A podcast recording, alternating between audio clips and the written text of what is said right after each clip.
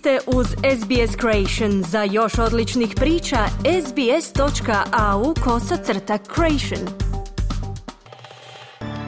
U današnjim vijestima poslušajte iz Australskog saveza sindikata tvrde kako bi pregovori s poslodavcima smanjili razlike u plaćama između muškaraca i žena. Sedmoro je poginulih i veći broj ranjenih u još jednoj pucnjavi u Sjedinjenim državama.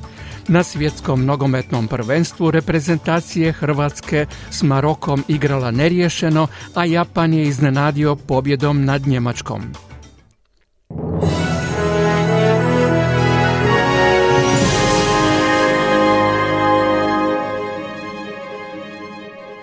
Slušate vijesti radija SBS, ja sam Kruno Martinac.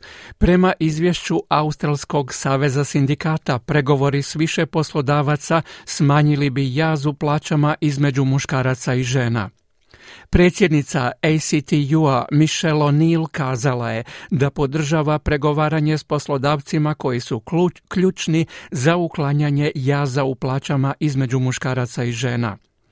U izvješću se navodi da žene s kolektivnim ugovorima u prosjeku zarađuju 102 dolara više tjedno od žena koje nisu obuhvaćene kolektivnim ugovorima. Ali dio poslodavaca protivi se predloženim promjenama, tvrdeći da bi to naštetilo malim poduzećima i potaknule sporove o industrijskim odnosima. Istraživanje podupire planirane zakonske izmjene industrijskih odnosa koje savezna vlada namjerava usvojiti prije kraja ove godine. Turski predsjednik Recep Erdogan zaprijetio je naredbom kopnene invazije sjeverne Sirije s ciljem napada na kurdske skupine militanata. Turska je pokrenula zračne napade na navodne ciljeve militanata u sjevernoj Siriji i Iraku posljednjih dana u znak odmazde za bombaški napad u Istanbulu 13. studenoga za koji Ankara okrivljuje kurdske skupine. Nove skupine niječu umješanost u bombaški napad.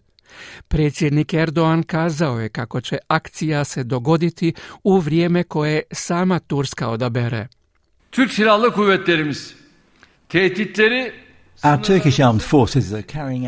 Naše oružane snage provode potrebne aktivnosti za provedbu naše strategije suočavanja i uklanjanja trenutnih prijetnji izvan naših granica. Nastavljamo zračnu operaciju i snažno ćemo se obrušiti na teroriste skopna u najprikladnije vrijeme za nas, kazao je predsjednik Erdogan. Turska je izvela niz napada u Siriji od 2016. i već kontrolira dijelove sjeverne Sirije. Voditelj trgovine Walmart u Virginiji u Sjedinjenim državama ušao je u sobu za odmor osoblja i otvorio vatru na kolege zaposlenike prije nego što je ustrijelio i sebe, što je ukupno sedam mrtvih u posljednjoj masovnoj pusnjavi u Sjedinjenim državama. Ozlijeđene su još najmanje četiri osobe. Guverner države Virginije Glenn Allen Jenkin kazao je da okolnosti pucnjave još nisu poznate. The facts and circumstances we don't know yet. Uh, and as I mentioned, we will have Činjenice i okolnosti još nisu poznate. Kada se one utvrde i dobro usklade, imat ćemo priliku za poduzimanje drugih radnji. Danas moramo ostati usredotočeni na obitelji, kazao je guverner Virginije. Ranije ovoga tjedna u Sjedinjenim državama pet je osoba ubijeno, a 25 ozlijeđeno u pucnjavi u noćnom klubu u Colorado Springsu. Vrhovni sud Ujedinjenog kraljevstva odbio je zahtjeve škotskih nacionalista za glasanje o neovisnosti. Sud je presudio da škotski parlament ne može održati drugi referendum bez odobrenja Westminstera, koji ima ovlasti na odlukama o budućnosti Ujedinjenog kraljevstva. Škotska premijerka Nikola Sturgeon odmah je osudila presudu te je dodala da se nacija mora okrenuti novim rješenjima. The Scottish Parliament cannot legislate for the referendum that the people of Scotland Škotski parlament ne može donositi zakone za referendum koji mu je narod Škotske naležio da provede. To je teško prihvatljivo za svakog zagovornika demokracije. Ovo nije ishod kojem sam se nadala, ali pruža jasnu situaciju i bolje prije nego kasnije, te omogućuje nam planiranje sljedećih koraka. Odluka suda mogla bi navesti premijerku Sturgeon da slijedi svoje prethodno obećanje i pretvori opće izbore u izjašnjavanje o neovisnosti, za što je rečeno da bi bio de facto referendum. Slušate vijesti radija SBS. Europski parlament raspravljat će o rastućem migracijskom pritisku tijekom svog sutrašnjeg hitnog sastanka. Deseci tisuća ljudi koji bježe od sukoba i siromaštva na Bliskom istoku, u Aziji i Africi pokušavaju se svake godine probiti do Europske unije opasnim pomorskim putevima. Češki predstavnik Mikula Žbek kazao je kako je pružanje pomoći ljudima u nevolji na moru humanitarna dužnost prema međunarodnom pravu. Any loss of life on the irregular migration routes to Europe is not acceptable. Bilo kakav gubitak života na neregularnim migracijskim rutama prema Europi nije prihvatljiv. Nedavni razvoj događaja u središnjem sredozemlju ponovno je stavio ovo pitanje u prvi plan. Ključno je da svi akteri poštuju primjenjiva međunarodna i europska pravila i da najbliža sigurna luka za iskrcaj bude zajamčena bez odgode, kazao je Mikulaš Bek. Prema posljednjim podacima, više od 90 tisuća migranata i izbjeglica stiglo je u Europsku uniju ove godine, što je 50% više u odnosu na prošlu godinu.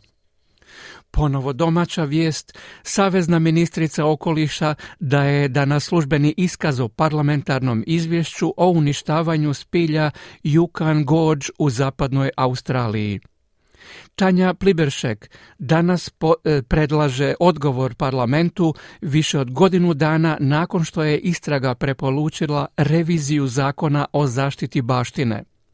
U svibnju 2020. godine rudarska tvrtka Rio Tinto minirala je 46 tisuća godina stare špilje. Iako je rudarska tvrtka imala zakonsko dopuštenje miniranja prema zastarjelom državnom zakonu o aboriđinskoj baštini, kasnije je priznala da je svojim postupcima počinila prekršaj prema tradicionalnim vlasnicima zemljišta.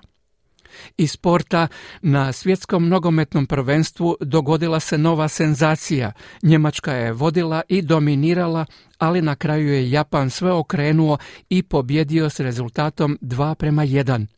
Reprezentacija Hrvatske u susretu s Marokom odigrala je neriješeno 0-0, a nakon susreta Mateo Kovačić komentirao je utakmicu.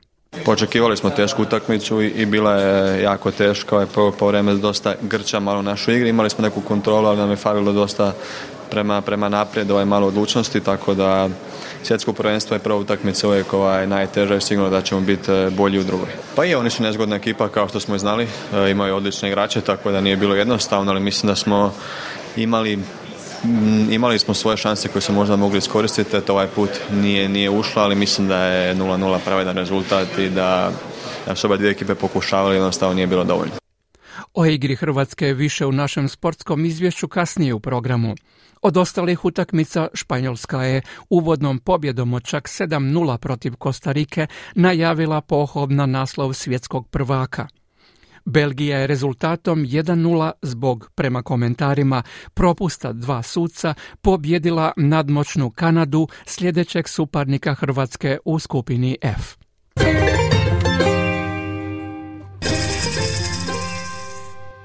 Danas australski dolar vrijedi 0,66 američkih dolara, 0,64 eura, 0,56 britanskih funti te 4,85 hrvatskih kuna.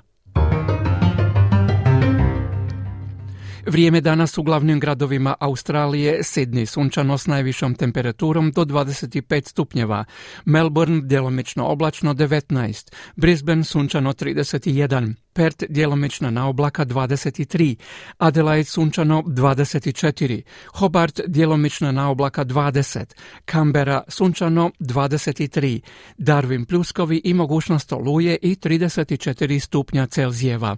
Slušali ste vijesti radija SBS. Za više vijesti posjetite sbs.news.